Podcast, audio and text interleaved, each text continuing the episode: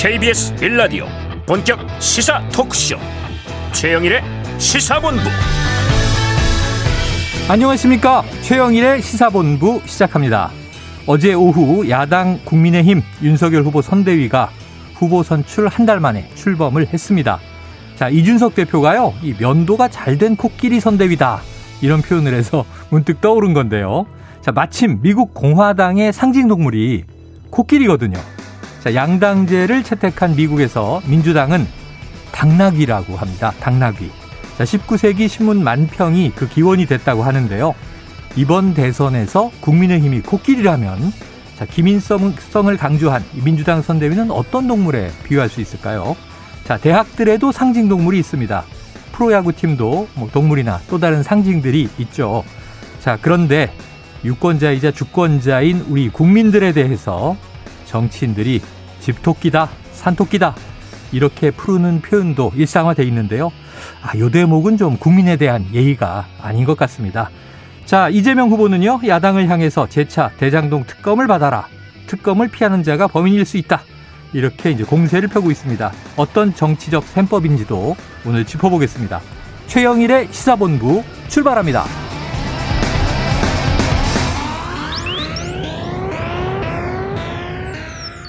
네, 1부에는요. 핵심 뉴스를 한입에 정리해드리는 한입 뉴스 코너 기다리고 있고요. 2부 10분 인터뷰. 자, 강화된 방역 패스 논란과 오미크론 변이 바이러스 현황에 대해서 정기석 한림대 성심병원 호흡기내과 교수님 모시고 자세한 이야기 들어보겠습니다. 이어서 최평과 불사조 기자단 그리고 IT본부 준비되어 있습니다. 한 입에 쏙 들어가는 뉴스와 찰떡궁합인 디저트송 신청 기다리고 있으니까요. 오늘 뉴스에 어울리는 노래가 있으면 문자 샵 9730으로 자유롭게 보내주시기 바랍니다. 오늘의 디저트송 선정되신 분께는요. 별다방 커피 쿠폰 보내드립니다. 짧은 문자 50원, 긴 문자 100원입니다.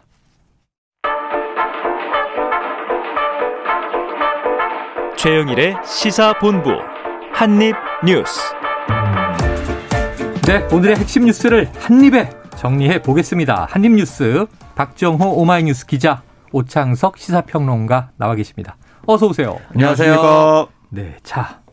이 첫 번째 뉴스는 우선 이거네요. 어제 저희 시사본부 끝나고 바로 시작된 어, 네. 바로 윤석열 후보의 선대위 이름도 정해졌는데 전반적인 이제 이야기를 박 기자님이 좀 정리해 주십시오. 네, 뭐 우선 어제 있었던 그 출범식 그것부터 네. 얘기를 좀 해보면 예. 어, 이 본식이 시작되기 전에 정말 신나는 무대가 펼쳐졌습니다. 아, 거기 관심이 있었군요. 네네. 네. 아, 수우파. 아, 스트레이트 우먼 파이터 하는 그 춤에 맞춰서 이렇게 춤을 추는 예, 청년들의 모습 이걸 좀 문을 열었고요. 음. 그다음에 윤석열, 김종인, 김병준, 이준석 이 네 사람이 음. 무대에 올라서 함께 손을 잡고 인사하는 그런 현장이 펼쳐졌습니다. 네. 아, 그 다음에 이 뭐 발언을 좀 들어보면 윤석열 후보 같은 경우는 아, 이 승리의 대선 승리의 절박함 또 원팀 이런 걸 좀 강조를 했어요. 음. 그러니까 이게 만약에 지금 제일 필요한 게 우리가 단합이다. 열가지 가운데 아홉 가지가 아니라 백가지중 아흔아홉 가지가 달라도 정권 교체의 뜻 하나만 같다면 모두 힘을 합쳐야 한다. 어허. 이렇게 강조를 했습니다. 그러면서 부패하고 무능한 정권 반드시 심판해야 하고 만에 하나 내년 대선에서 승리하지 못한다면 계속해서 두 번의 선거, 뭐 지방선거나 어, 국회의원 선거를 말하겠죠. 네. 여기에 뼈아픈 패배를 당할 가능성이 크고 우리의 자유민주주의 대한민국은 그렇게 사라질지도 모른다. 라는 위기감을 드러냈습니다. 네. 그래서 뭐 공정이 상식이 되는 나라 아, 이 윤석열 표 공정 이걸로 나라의 기본을 탄탄하게 하겠다라고 강조했거든요. 그러니까 뭐 이른바 이제 반문재인 지지층 결집을 해서 위기감을 내세우면서 전공일주 꼭 해야 된다. 조금 달라도 함께 뭉치자 이런 얘기를 했어요. 음. 이런 부분이 눈에 띄었고 오늘 또 아침에 첫 그러니까 출범식 이후 첫 선대위 회의가 있었는데 네. 어, 이 선대 이름이 살리는 선대위. 살리는 네, 음. 살리는 선대위로 정해졌습니다. 예. 왜 그러냐? 이 살리는 선대위 앞에 수시화 붙어요. 네. 누구누구를 살리는, 뭐뭐를 살리는. 음. 그래서 희망을 살리는 선대위, 정의를 음. 살리는 선대위, 국민을 살리는 선대위, 나라를 살리는 선대위. 이걸 이 명칭을 공개하는 음. 제막식까지 가졌습니다. 네. 자, 오늘까지 쭉 이어졌네요. 네. 살리는 선대위 이름은 이렇고 음. 자, 어제 저는 내용은 지금 이제 박 기자님이 전해 주셨지만 화면으로 이렇게 출범식 보니까 윤석열 후보가 상당히 비장한 표정으로 음. 안정적으로 연설을 한다 이런 느낌을 받았는데 자 그럼 오창석 평론가께서 한번 총평을 해주시죠. 어땠습니까?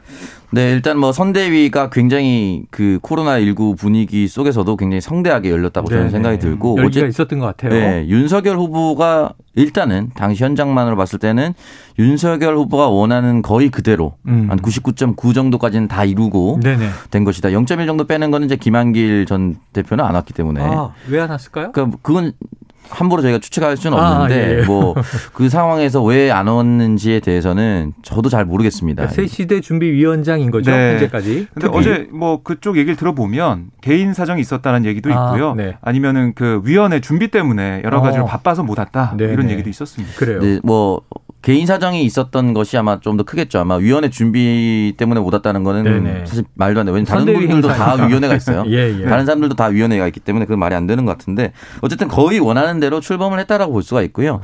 아직까지는 윤석열 후보의 뚜렷한 캐치프레이즈가 안 나왔습니다. 그러니까 네. 예를 들어서 이재명은 합니다라든지. 왜냐하면 음, 음. 결국 대통령 선거는 대통령 그 한 사람을 가장 잘 볼 수밖에 없어요. 음. 아무리 김종인 비대위원장이 온다 하더라도 김종인이란 이름의 도장을 찍는 게 아니거든요. 음. 그러니까 윤석열이라는 옆에 이 도장을 찍는 선거가 네, 네. 바로 이제 대통령 선거이기 때문에 앞으로 윤석열 후보가 어떤 모습을 보여주느냐 이게 가장 중요한것 같고 연설문이야 미리 사전에 준비하고 여러 번 읽어볼 수가 있기 때문에 네. 안정적으로 얘기를 할 수가 있습니다. 음. 다만 중요한 것은 지난 2012년 대선 당시에 당시 박근혜 후보가 토론에 약하다. 약점이 네, 있다라는 네. 얘기로 대선 후보 토론을 세 번밖에 보지 어, 하지 않습니다. 선관위가 규정한 네. 네. 세번 토론. 그러니까 국민이 5년을 열어두고 이 사람이 어떤 얘기를 하는지 그것이 심지어 후에 습득한 내용, 어, 단기적으로 공부한 내용이라 하더라도 자기 스스로 얼마나 소화하는지를 보는 것이 음. 그 토론의 목적이거든요. 근데 그럼에도 불구하고 세 번밖에 열리지 않았는데 그 당시의 분위기는 박근혜 후보도 있었지만 김종인 비대위원장보다는 음. 박근혜 후보가 가지고 있었던 박정희 전 대통령의 후광이 굉장히 크게 아, 비춰지고 아, 있었습니다. 네. 그렇기 때문에 그 부분에 있어서 사실상 세대 대결 또는 사실상 대한민국의 산업화에 이제 기대해서 음. 어, 선거에썼던그 고령층과 열, 어, 높은 연령층, 그 박정희 전 대통령의 향수를 가지고 있는 연령층을 음. 모두 자극했었고, 저도 저희 아버지가 그 당시에 전화 와서 이번 선거는 무조건 박근혜를 찍어야 한다라고 아. 하루 전에 전화를 네. 왔었거든요. 어, 중요한 얘기인데요. 예, 아버님의 뜻을 따랐습니까? 저요? 네 따랐겠죠. 어, 이제 비밀 선거기 때문에. 아, 안 따랐으면 불효고. 따랐으면 이제 친박이고. 네. 보통 아버지 말을 잘 안 듣게 되더라고요. 아, 예. 아, 근데 어쨌든 그렇게 돼서 강력한 후광이 있었어요. 그 박정희 전 대통령에 대해서.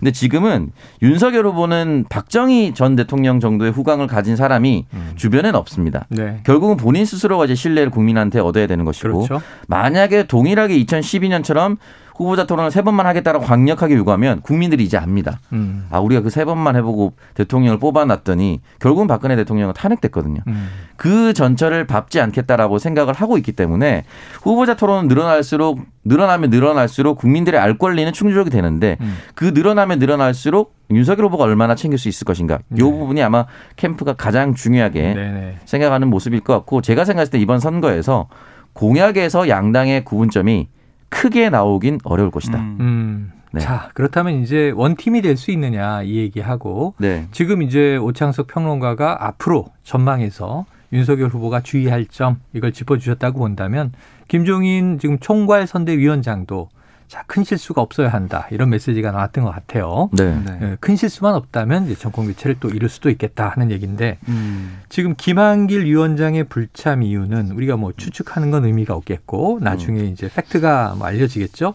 그런데 현장에 참석했던 눈여겨본 대목이 김종인 총괄선대위원장과 김병준 상임선대위원장이란 말이에요. 네. 그런데 어제도 보도 사진에서 보면 약간 좀 시선을 마주치지 않는 조금 어색한 그런 음. 모습이 보도됐는데 현장 분위기는 어땠어요? 네, 그 현장 취재 갔던 기자들 얘기를 들어보면 정말 기자들이 보고 있을 때 뭐이 네. 뭐 기숙말을 하거나 어. 뭐 악수를 하거나 뭔가 대화하는 모습이 안 보였다고 해요. 보통, 눈도 마주치지 네. 않고 어. 사실 취재진들이 앞에 있고 카메라 기자들이 있으면 일부러라도, 일부러라도 계속 뭐 얘기를 하거나 네. 뭐라고 뭐 네. 어, 물어보거나 이렇게 하는데 음. 그런 모습이 없어서 의아했다라고 하거든요. 그리고 어제 이 두 사람의 발언들 봐도 국정운영 방향과 해법을 두고도 좀 다른 접근법을 보였습니다. 네. 김종인 총괄위원장은 문재인 정부의 무능과 부패 비판하면서 실력 있는 정부를 내세웠지만 이 김병준 상임위원장은 시장과 자유를 강조했어요. 이게 어. 좀 달라 보였는데 그래서 이 기자들이 이 행사 끝난 다음에 윤석열 후보한테 물어봤습니다. 어. 아, 좀 너무 냉랭했던 거 아니냐 그랬더니 뭐 서로 조금씩 생각이 다르더라도 네. 힘을 모아서 시너지 내서 잘 해나갈 거다. 음. 아, 그렇게 확신한다고 수습을 했고요. 그러니까 이 윤석열 후보의 이 출범식의 발언을 봐도 단합 원팀이고 강조했잖아요. 음. 100가지 중에 아나까지 달라도 어, 전공 교체 하겠다. 음. 그것만 있으면 함께 뭉쳐야 된다고 했어요. 음. 그러니까 이런 좀 냉랭한 분위기나 아직 화학적 결합이 안 되는 그런 부분들 이제 염려해서 한 말 같은데 어제 출범식에서만 보면 그래서 아직도 시간이 좀 더 걸리겠다 이런 생각이 들고 이 투트랙으로 그냥 선대위 이 캠페인이 진행되는 거 아닐까라는 생각도 들었습니다. 네. 앞으로 좀 많이 부딪힐 수밖에 없는 부분이 음. 김종인 비대위원장이 가지고 있는 트라우마가 하나 있습니다. 2012년 어. 아. 박근혜 비대위 할 때. 네. 그게 뭐냐면 우리나라 주류 경제학자들은 어, 청취자분들께서 잘 알겠지만 미국에서 공부를 많이 해왔습니다. 네네. 네. 김병준 상임선대위원장도 지금 미국 델라웨어 대학교 그러니까 네. 굳이, 굳이 따지면 미국 학파고요. 음, 음. 김종인 비대위원장은 독일에서 배웠거든요. 음. 이걸 시간을 조금 돌려보면은 경제민주화란 단어를 그 당시에 김종인 비대위원장이 가져오고 박근혜 캠프에 합류했을 때는 기존의 보수가 가지고 있었던 자유로만 접근하던 것을 네. 약간은 시장에 국가가 개입을 해서 어우, 강력한 복지 정책이 네. 강력한 복지 정책을 네. 얘기했었거든요. 근데 이걸 시간 돌려보면 2016년에 김무성 당대표가 옥세런이라는 표현을 쓰면서 부산 영도로 내려갔는데 네. 그 이면에 누가 있었냐면 그 당시 공천관리위원장 이한구 전 의원이 아, 있었습 네네 기억나네요. 이한구 전 의원이 뭐라고 얘기했냐면 그런 경제민주화나 복지 이런 거는 미국 경제학 교과서에도 없는 내용이라고 했습니다. 어. 그래서 대한민국의 주류 경제학들이 대부분 미국 학파이기 때문에 이제 시장 경제학 이렇게 얘기하죠. 네, 시장과 자유를 계속해서 음. 얘기하고 이 두 단어를. 근데 이게 이 두 단어를 앞세우다 보면은 김종인 비대위원장이 얘기하는 이 경제 정책과 부딪힐 수밖에 없어요. 음. 세게 부딪힐 수밖에 없고 여기서 소외당한 적이 한두 번이 아니었다고 합니다. 네네. 네. 그렇기 때문에 앞으로도 이런 상황이 흔히 말하는 경제 정책으로서 고립 현상이 좀 생기기 시작하면은 네. 또다시 트러블은 수면 위로 올라올 수밖에 없다. 음. 라는 것이 하나가 있고 저는 김종인 총괄선대위원장이 잘 하길 바라면서도 어. 큰 실수만 없다면이라는 표현을 왜 굳이 했을까? 어. 왜냐하면 김종인 비대위원장 지금 인터넷뷰를막 찾아보시면 네. 이준석 당대표가 얘기하는 게 매번 나옵니다. 누가 경제정책 얘기하면 김종인 비대위원장한문장을 맨날 정리한다. 음. 유승민, 음. 유승민이 경제를 뭘 알아? 그다음에 어. 아. 헤드라인은 그냥 그대로 나간대요. 어, 그래요. 거의 그대로 나갔습니다. 근데 이런 식으로 이제 나가는데 헤드라인을 그렇게 잘 따는 사람이 음. 큰 실수만 안 하면이라는 단서를 붙였다는 것 자체가 네. 이큰 실수를 굉장히 경계하고 있다. 경계하고 있다. 그러니까 네. 그러니까 결국은 후보자의 흔히 말하는 지난번에 전두환 옹호 발언이라든지 음. 뭐 개사과라든지 이런 큰 실수가 없어야 한다라는 신호를 지금 계속해서 아, 보내고 있습니다. 윤 후보에게 경고의 메시지를 준 것이다. 그리고 또 윤석열 후보 주변의 캠프에도 네. 보내고 있으니까 이 부분에 대해서는 김종인 총괄선대위원장의 어, 워딩에 전 전적으로 동의를 하면서 음. 아마 그런 큰 실수가 없도록 만드는 것이 또 하나의 선대위 의 과제다라고 생각합니다. 네, 그래요. 아유, 오창석 평론가가 아주 또 오늘 음. 경제학으로 풀어본 보수 정당 음. 갈등사. 네. 독일에서 공부했느냐, 미국에서 공부했느냐 중요하다. 자, 이제 경제가 이제 중요한 기반이다. 아, 그럼 그러면도 우리가 주목해서 봐야 될 것 같아요. 자, 김종인 이제 총괄을 맡았는데 큰 실수만 하지 않으면 정권을 가져올 수 있다. 뒷부분은 이제 목적 지향적인 거죠. 음. 정권을 가져와야 한다. 네. 근데 그 과정에서는 실수가 없어야 한다. 자, 그럼 하나만 여쭤볼게요. 지금 이 김종인 총괄 이 선대위원장이 합류함으로써 네. 어제 뭐 이수정 공동선대위원장이 앉아 있는 모습이 카메라에 음. 비쳤는데 지금 윤희숙 전 의원 네. 그리고 금태섭 민주당 전 의원 음. 합류한 거죠. 지금 금태섭 전 의원 같은 경우는 전략기획 실장으로 합류했고요. 어, 내정이 됐어요? 그렇습니다. 이, 저, 저 이번에 예, 합류를 했고요. 음. 그다음에 정무대응 실장으로 정태근 전 의원의 네, 이름 중에 올라왔고 네. 뭐 김근식 송파병 당업 당협위원장이 정세 분석 실장을 어, 중 맡고 요직입니다. 재선의 이철규 의원이 종합상황실장, 오신환 전 의원이 상황 1실장, 아, 정의용 의원이 상황 이실장을 맡았어요. 음. 그러니까 이 총괄 상황 본부 안에 이제 있는 거거든요. 네네. 그러니까 이게 사실 김종인 위원장의 이 활동할 수 있는 환경이라고 얘기했잖아요. 네. 그 환경이 바로 이 인사들입니다. 음. 그러니까 이 인사들을 가지고 이 인적 자원을 가지고 앞으로 정책이나 정부적 이슈에 대해서 김종인 위원장이 대응할 텐데 음. 이 부분이 어, 잘 돌아가느냐 이게 앞으로 윤석열 선대위의 성공을 좌우하지 않을까 이런 생각이 듭니다. 그래요. 총괄 상황, 상황 본부장을 맡은 임태희, 아, 예, 임태희. 전 대통령 그렇습니다. 실장 아래 네. 사실 육실장 체제에 지금 인물들이 다 포진돼 있습니다. 네. 여기가 이제 핵심 조직이 될 것 같네요. 그렇습니다. 여기서 뭐 일을 실제적으로 한다라고 보시면 되겠습니다. 그래 음. 알겠습니다. 음. 한 가지 더 보면요. 지금 이제 또 외부에서 참여한 이제 인사들 지난 서울시장 재보선 때 한번 화제가 됐었죠. 일명 비니좌 예, 모자 이 비니 젊은이들이 네. 많이 쓰죠 겨울에 어, 이렇게 불리는 노재승 씨 음. 지금 자영업하는 분이라고 하는데 지금 굉장히 좀 논란이 되고 있어요. 어떤 내용입니까? 그러니까 이 뭐 위원장에 불러야겠죠. 공동선대 위원장을 합류했으니까 네. 노재승 위원장이 지난 5월 페이스북에 올린 어, 그런 영상이 있어요. 그러니까 지난 5월에 올해 5월에 네, 올해 5월에 5.18의 진실이라는 유튜브 영상을 공유했습니다. 네. 그래서 뭐라고 썼냐면 대한민국 성역화 1대장 특별법까지 제정해서 토론조차 막아버리는 그 운동 음. 도대체 뭘 감추고 싶길래 그런 걸까? 라고 적었거든요. 네. 근데 이 영상은 사실 이제 5.18의 폭동으로 보는 거고 아. 간첩 얘기까지 나오는 그런 그런 영상입니다. 네네. 이걸 공유해서 이렇게 적었고 또 지난 6월에는 난 정규직 폐지론자로서 대통령이 정규직 제로 시대를 열겠습니다라는 슬로건을 내걸면 어떨까 이런 생각을 가끔 하곤 한다. 아, 지금 이렇게 말을 했어요. 공약이 비정규직 제로인데 네. 정규직 제로 시대를 열겠다. 그렇습니다. 그렇게 아하. 얘기를 해서 이게 지금 알려지면서 논란이 일고 있고요. 민주당에서는 왜곡된 역사관이다. 또 혐오 발언, 차별 조장하는 아, 그런 글을 올렸다라고 비판을 하고 있습니다. 음. 저는 이제 이게 문제점으로 계속 터져 나오는 것들이 네네. 지금 국민의힘이 정권 교체를 원한다면 정말 전열을 잘 가다듬어야 하는 것이 그냥 민주당만 공격한다고 해서 지난 재보궐 선거처럼 승리할 수 없습니다. 네. 다시 말씀드리지만 대통령 선거는 그 느낌과 완전히 다르거든요, 국민에게. 5년이라는 시간을 열어둔 거고 재보궐선거는 음. 1년이라는 시간을 열어둔 네, 거예요. 그렇죠. 근데 5년 동안 어떻게 할 것인가에 대해서 따져봐야 되는데 계속해서 그 당시 민주당을 잘 비판했다고 해서 이 사람이 무조건 잘 할 것이다. 음. 라고 청년의 마음을 잘 읽을 것이다. 라고 착각하면 안 됩니다. 음. 먼저 5.18의 진실이라는 유튜브 영상을 공유했는데 대한민국 성역화 일대장이라고 써놔서 네네네. 네. 제가 그 영상이 뭔지 궁금해서 들어와서 음. 봤습니다. 어. 이 영상은 호밀밭의 우원재라는 유튜브 채널에 올라와 있고요. 네. 참고로 말씀드리면 우원재 씨는 전 자유한국당 청년 부대변인이었고 네. 음. 2020년 미래한국당 총선에서 비례대표 명단에 당선권에 들어가 있다가 음. 그 당시 당선권이 1번 조수진 의원이었을 때요. 아. 1번 그 조수진 의원이 바뀌어서 5번 됐죠. 그렇죠, 그렇죠. 네, 당선권이 똑같이 있었죠. 당선권이었는데 우원재 씨 역시나 당선권이었다가 명단 자체에서 빠져버렸습니다. 음. 음. 네. 한교안 대표 시절입니다. 그러니까 결국은 우원재 씨도 자유한국당에서 속했었기 때문에 이쪽에서 일을 했었던 청년 정치인이라고 분류할 수가 있고요. 이 5.18 정신이라는 컨텐츠에 들어가 보면 각국 정부가 구글의 삭제를 요청한 콘텐츠 수라는 도표를 올려놓고 음. 미국 같은 경우는 9,482건, 한국은 5 4,330건이라고 하면서 압도적으로 유튜브 삭제를 요청한 컨텐츠가 많다. 음. 그 컨텐츠 중에 대부분 5.18이다. 네.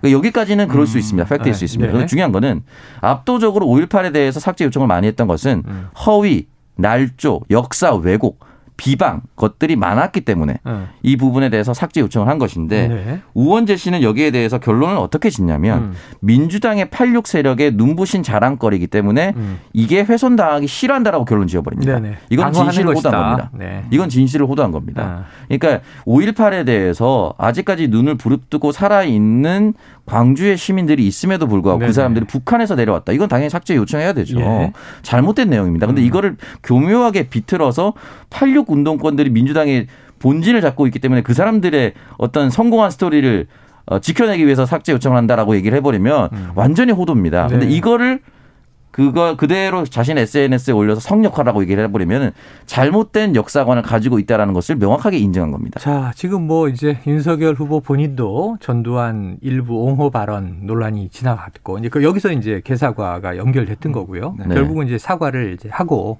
또그 광주를 방문해서 사과한 것도 본선 음. 후보가 된 이후에 음. 진정성이 있다 없다 논란이 있고. 자, 그런데 이제 5.18 광주 민주화 운동에 대해서는 이제 보수 정당도 이제 개헌을 한다면 헌법 전문에 그 정신을 넣어야 한다. 음. 이 정도의 합의는 이루어진 시대인데 네. 계속 5.18이 자꾸 논란이 되네요. 이번엔 이제 또 외부 인사가 합류를 했는데 네. 또5.18 네. 폄훼 논란, 폭동 발언 이 문제가 음. 되는데 자 어떻게 정리할지 선대위에서 어, 앞으로 처리하는 걸 지켜보고. 이준석 대표만큼만 했으면 좋겠습니다. 네, 요뭐요 뭐, 요 전날 어제는 또 이 함익병 씨 논란이 있었는데 일단은 뭐 보류가 됐으니까 네. 그 문제는 정리가 된 것 같고요. 자, 지금 12시 40분 막 넘기고 있습니다. 현재 점심시간 교통 상황을 좀 먼저 알아보고 오겠습니다. 교통정보센터에 김민희 리포터 나와주세요. 네, 점심시간에 접어들면서 정체는 서서히 풀려가고 있습니다. 경부고속도로 부산 쪽으로는 한남부터 서초 사이와 신갈분기점에서 수원 부근, 다시 기흥동탄에서 오산 사이로 정체고요.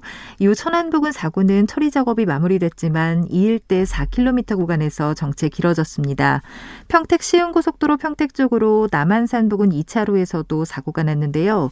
워낙 교통량도 많았던 구간이라 뒤로 군자분기점부터 8km 구간에서 차량들 사고 더디게 지납니다. 호남고속도로 천안 쪽으로 옥과 부근 1차로에서도 사고가 났고요.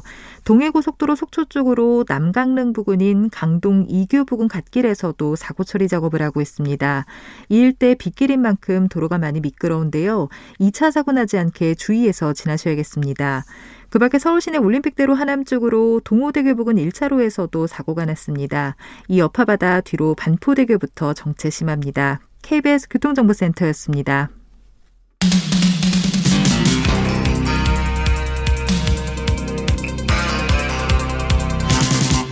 최영일의 시사본부. 네, 어제 윤석열 국민의힘 대선 후보의 출범식이 있어서 지금 먼저 야당 얘기를 쭉 했고요.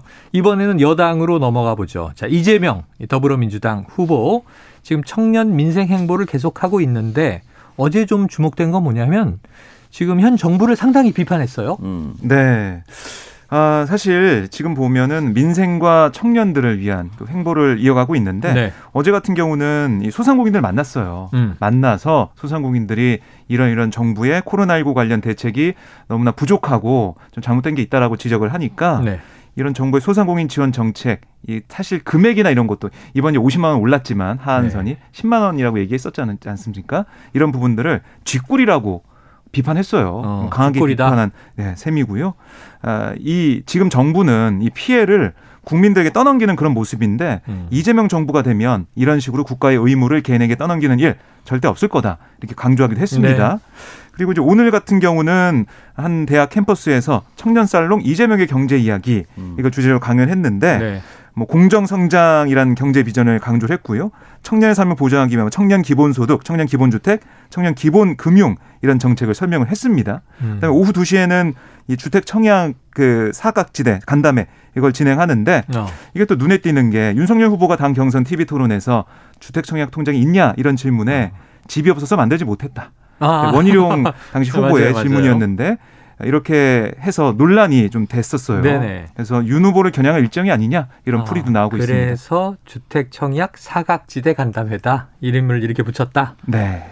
음, 자, 자 그런데 요거 좀 미리 땡겨서 한번 얘기를 드려볼게요. 저 뒤쪽에 있는 뉴스긴 한데 지금 이재명 후보가 어, 어제 준비된 판넬까지 가지고 나와서 음. 지금 이제 국제 비교 다른 나라와 비교하면서 우리나라의 소상공인 손실보상 네. 지원이 얼마나 이제 취약했는지 음. 이 비판을 한단 말이에요. 쥐꼬리라는 표현도 등장하고 음. 그러니까 기재부를 강하게 성토하는 것으로 느껴졌는데 그 내용이 이 저희 시사본부에도 한번 나오셨습니다만 이 최백은 경제학 교수가 네. 지금 이제 이재명 후보의 자문 역할을 하고 있잖아요. 네. 네. 어제부로 이제 캠프에서는 모든 어, 직책을 내려놓게 됐습니다만. 그 딱그 얘기가 아저 최백은 교수가 와서 한번 정리했던 얘기네. 우리가 음. 재정 확장 더 해야 된다. 네.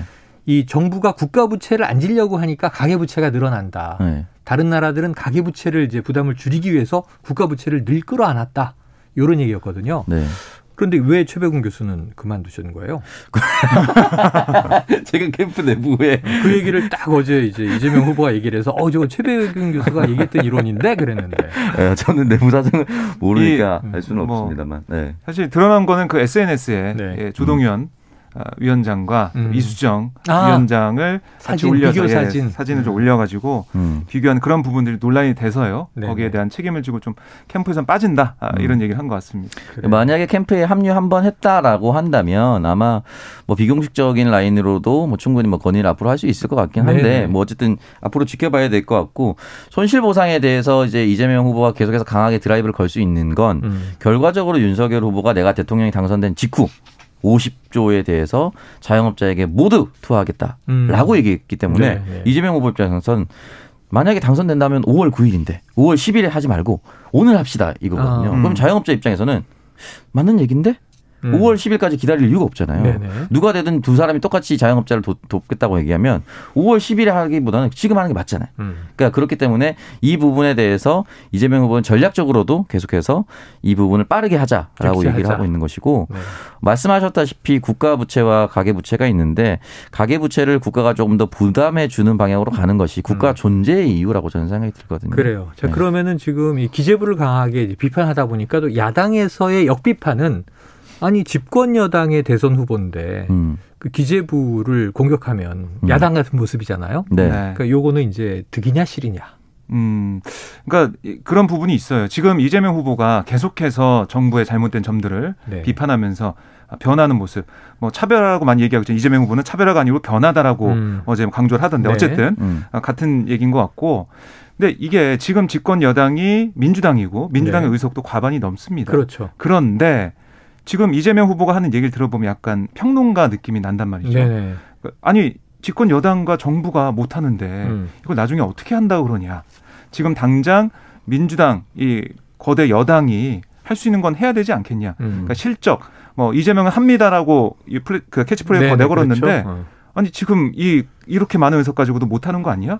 이렇게 비판이 올 수 있단 말이죠. 예. 음. 그러니까 평론가적인 입장이 아니라 정말 이걸 했습니다라고 보여줄 수 있는 말로만이 음. 아닌 실적을 보여주는 그런 게 좀 돼야 국민들이 더 음. 설득을 당하지 않을까 이렇게 음. 생각이 돼요. 아, 뭐 실행력을 뭐, 봐야겠죠. 네. 네. 민주당 지지자들 입장에서는 이제 홍남기 부총리를 어, 현 정부와 동일시하지 않고 있습니다. 공적화된 것 같아요. 네. 오히려 이제 여당 지지층에서. 네, 제 인터넷에 돌아다닌 짤까지 봤는데 3대 골키퍼가 김병지, 이윤재, 홍남기였거든요. 아. 다 막아선다고. 아, 김병지, 이윤재, 그리고 홍남기. 이야, 모든 걸 다 막아선다. 네. 그래서 이게 사실은 문재인 대통령과 홍남기 부총리를 동일선상에 놓고 있지 않습니다. 민주당 지지자들 어. 대부분. 음. 그래서 홍남기 부총리를 뚫어야 되는데 결국 홍남기 부총리는 흔히 말하는 이제 재정 대형 권력의 상징이 네. 어버렸거든요 그래서 기재부에 대해서 공격을 이재명 후보도 아마 편히 좀 하고 있지 않나라는 생각이 들고 계속해서 국민들의 부담을 덜어줘야 된다라는 명분은 음. 정치에서 더의 명분 굉장히 중요하지 않습니까? 이 명분이 굉장히 크게 먹히고 있어서 네. 조금 더 편하게 상대적으로 조금 마음의 부담이 조금 없이 네. 홍남기 부총리에 대해서는 좀 날선 비판을 하고 있다라고 볼 수가 있습니다. 하지만 홍남기 부총리가 이제 물러서서 국감문을 열게 되면 아 음. 합니다 구호에 맞게 했구나 이렇게 될 텐데 그렇게 될 수도 있죠. 만약에 이게 뭐 대선 국면까지도 별 변화가 없이 음. 야당처럼 외치게 되면 홍남기 경제부총리의 인사권자는 결국 음. 대통령이잖아요. 네. 네. 그럼 또 이제 그 문제까지 올라가면 음. 약간 좀이 집권 여당 내에서 음. 경계선이 좀 아슬아슬하다 이런 생각도 들긴 합니다. 네. 네. 네. 앞으로 지켜볼 대목이죠. 아, 네. 아, 지켜본다는 말 제가 좀 덜 쓰기로 했는데 지켜볼 수밖에 없습니다. 네. 네, 안 지켜보고 개입할 수가 없잖아요. 추위를 보겠습니다. 추위아 좋아요. 여러 가지 표현을 좀 개발해야 되겠네. 자, 이제 이런 상황에서 지금 이재명 후보 어, 행보는 지켜봐야 되는 또 즉시하자고 한 게 또 있어요. 자, 음. 내년도에 50조 이 손실 보상 할 거면 음. 5월 이후에 하지 말고 네네. 지금 즉시하자 그랬지만 특검 빨리 하자고 또 얘기했죠. 네, 네. 그렇습니다. 그러니까 지금 보면 특검을 놓고 여야가 뭐 이 상설 특검이냐 특검법으로 할 거냐 아니면 네. 범위 어떨건 얘기하고 있는데 이재명 후보는 아니 윤석열 후보가 부산 부산저축은행 대출비리 묵인 혐의 이게 뚜렷하지 않냐. 네. 또 화천대유 돈으로 어쨌든 그 돈으로 부친 집을 급하지도 않은데 그쪽에서 매입한 거 아니냐. 이렇게 혐의와 의혹이 뚜렷한데도 검찰 수사가 잘 되지 않고 있다라고 네. 지적을 했고 이런 것들까지 다 모아서 특검 빨리 하자. 진실을 음. 밝히자. 이렇게 제안을 한 거예요. 그러니까 이렇게 의혹을 후보와 관련된 의혹을 밝히자라고 얘기하면서 윤석열 후보가 이걸 잘 안 받고 머뭇거리면은 음. 거 봐라. 이걸 머뭇거리가 안 받는 사람이 범인 아니냐 음. 이렇게 주장하는 그런 네. 상황이고 만약에 특검을 받는다고 하면 그건 그대로 윤석열 후보의 의혹도 이제 파헤치는 거니까 예. 그거대로 이재명 후보 쪽에서는 어, 의미가 있다라고 보는 것 같습니다. 알겠습니다. 자, 그럼 특검 얘기가 나왔으니까 어제 어제 오후 2시 이 국민의힘 출범식이 있던 그 시간에 심상정 정의당 후보와 안철수 국민의당 후보가 만났어요. 단일화 논의는 없었다. 같이 사진도 안 찍었는데 음. 어쨌든 이제 공감대가 형성되는 이제 의제들을 몇 가지 나눴다. 네. 양당구도 혁파해야 한다 이 얘기 나왔고요. 음. 코로나19를 이제 해소하는 대선이 돼야 한다. 이 과거 지향이 아니라 이 미래를 여는 대선이어야 한다. 이런 이야기들인데 쌍특검 얘기가 나왔죠? 네. 그러니까 특검이 계속 이어지는 상황인데, 그러니까 이 고발 사주 의혹 네. 지금 뭐 지지부진하게 흘러가고 있는데 이것과 함께 대장동 의혹 특검 음. 같이 하자 쌍특검 하자라는 거고요. 특검 추천을 제3지대 그러니까 정의당과 국민의당에 맡겨달라. 이런 얘기예요. 아 특검의 인선을 그렇습니다. 그래서 이걸 통해서 빨리 하자는 거고 그 방법은 상설 특검을 하자는 거예요. 새로 특검 특별법을 만드는 게 아니고 시간이 오래 걸리기 상설 때문에 특검으로 하자. 그렇습니다. 그 부분을 강조해서 이거는 뭐 여야가 합의하면 어쨌든 뭔가 결과물 나올 것 같은데 네. 이런 얘기를 했고 또 이 양당 체제를 개선하기 위한 결선 투표제 도입 이걸 좀 아, 같이 하자 힘을 좀 모으자 그래서 다당제가 가능한 선거제 개혁 함께 나가겠다 이렇게 합의문을 발표를 했습니다. 요거 좀 국민들이 이제 잘 모를 수 있는데 음. 대통령 선거에서 결선 투표제를 도입한다는 거. 과반이 안 나오면 또 한다는 거죠? 민주당 지자들은 쉽게 이해하실 겁니다만 네. 예비 경선 때도 그렇게 했기 때문에 예비 경선에서 했던 그대로 그 그대로 결선 투표가 없었지만 결국 네. 과반을 넘김으로써 결국은 이제 대통령 본선에서도 음. 각 정당끼리 이제 후보자를 올리고 음. 그 중에 과반 득표하는 사람이 없다면 최종 1, 2위 후보를 결선 투표하자. 네. 그러면 이제 흔히 말하는 합종 연행이나 뭐 네. 불필요한 단일화 할 필요가 전혀 그러니까 없거든요. 그러니까 승자는 과반을 얻도록 만들어 주는 거죠. 네. 네. 음. 다만 이게 민심의 왜곡이 있을 수도 있습니다. 분명히 음, 음. 그 결선 투표를 한다고 해서 온당하다 네. 저는 볼 수는 없거든요. 근데 그렇기 때문에 이 부분에 대해서 계속 논의가 됐었는데 중요한 거는 여기에 대해서 거대 양당이 네. 논의를 하는 척하면서 단 한 번도 들어준 적이 없습니다. 아, 그래요, 그래요. 왜냐하면 거대 양당은 단일화를 해서 흡수하는 입장에서만 서 있었지 네. 흡수 당해본 적은 없거든요. 그렇죠, 그렇죠. 그러다 보니까 예전처럼 무슨 3당으로 크게 나눠져 있다. 음. 그러면은 아마 어떻게 되면 좀 주요한 논의가 될 수도 있을 텐데 네. 지금처럼 대한민국이 흔히 말하는 양당 뭐 법률적으로 양당제는 아닙니다. 그렇죠. 그러나 의석수로 거의 양당이 구축돼 있는 상황에서 음. 양당의 예, 후보들과 양당의 국회의원들이 받아줄 가능성은 없다. 이거 네. 좀 장기적으로 논의합니다. 제가 열려 있는 제도인데 네. 사실상 양당으로 돼 있고 저는 지난해 총선에서 참 비례정당은 깜짝 놀랐어요. 아. 선거법 개정을 다당제를 강화하려고 만들었는데 네. 음. 양당 이렇게 기득권을 비례정당까지 만들어서 유지하는구나. 음. 두고두고 양당이 비판받아야 됩니다. 네. 자, 이제 문제점이 드러나는 거죠. 계속 이제 우리는 수정 보완해서 음. 좋은 제도로 만들어야겠죠. 자, 오늘 뭐 이외에도 지금 이 김건희 씨가 이제 코바나 컨텐츠 관련 협찬금 의혹 일부 무혐의를 받았다는 소식도 있고 지금 오미크론 변이와 관련된 소식도 있는데 오미크론은 저희가 2부 10분 인터뷰에서 직접 전문가 인터뷰를 해서 알아보도록 하겠고요. 자, 오늘 한입 뉴스는 여기서 정리해 보죠. 박정호 기자 그리고 오창석 평론가였습니다. 고맙습니다. 감사합니다 고맙습니다. 자, 0012님 디저트송으로 21의 내가 제일 잘 나가 신청합니다. 각 당과 대선 주자들의 자세가 딱 이제 못 갔네요. 본인들만 말고 국민들과 함께 잘 나가는 대선이 됐으면 좋겠습니다. 어, 너무나 멋진 선곡의 이유를 들어주셨습니다. 국민들 잘 나가게 해주세요. 여야 후보님들. 자, 내가 제일 잘 나가 들으면서 저는 입으로 돌아옵니다.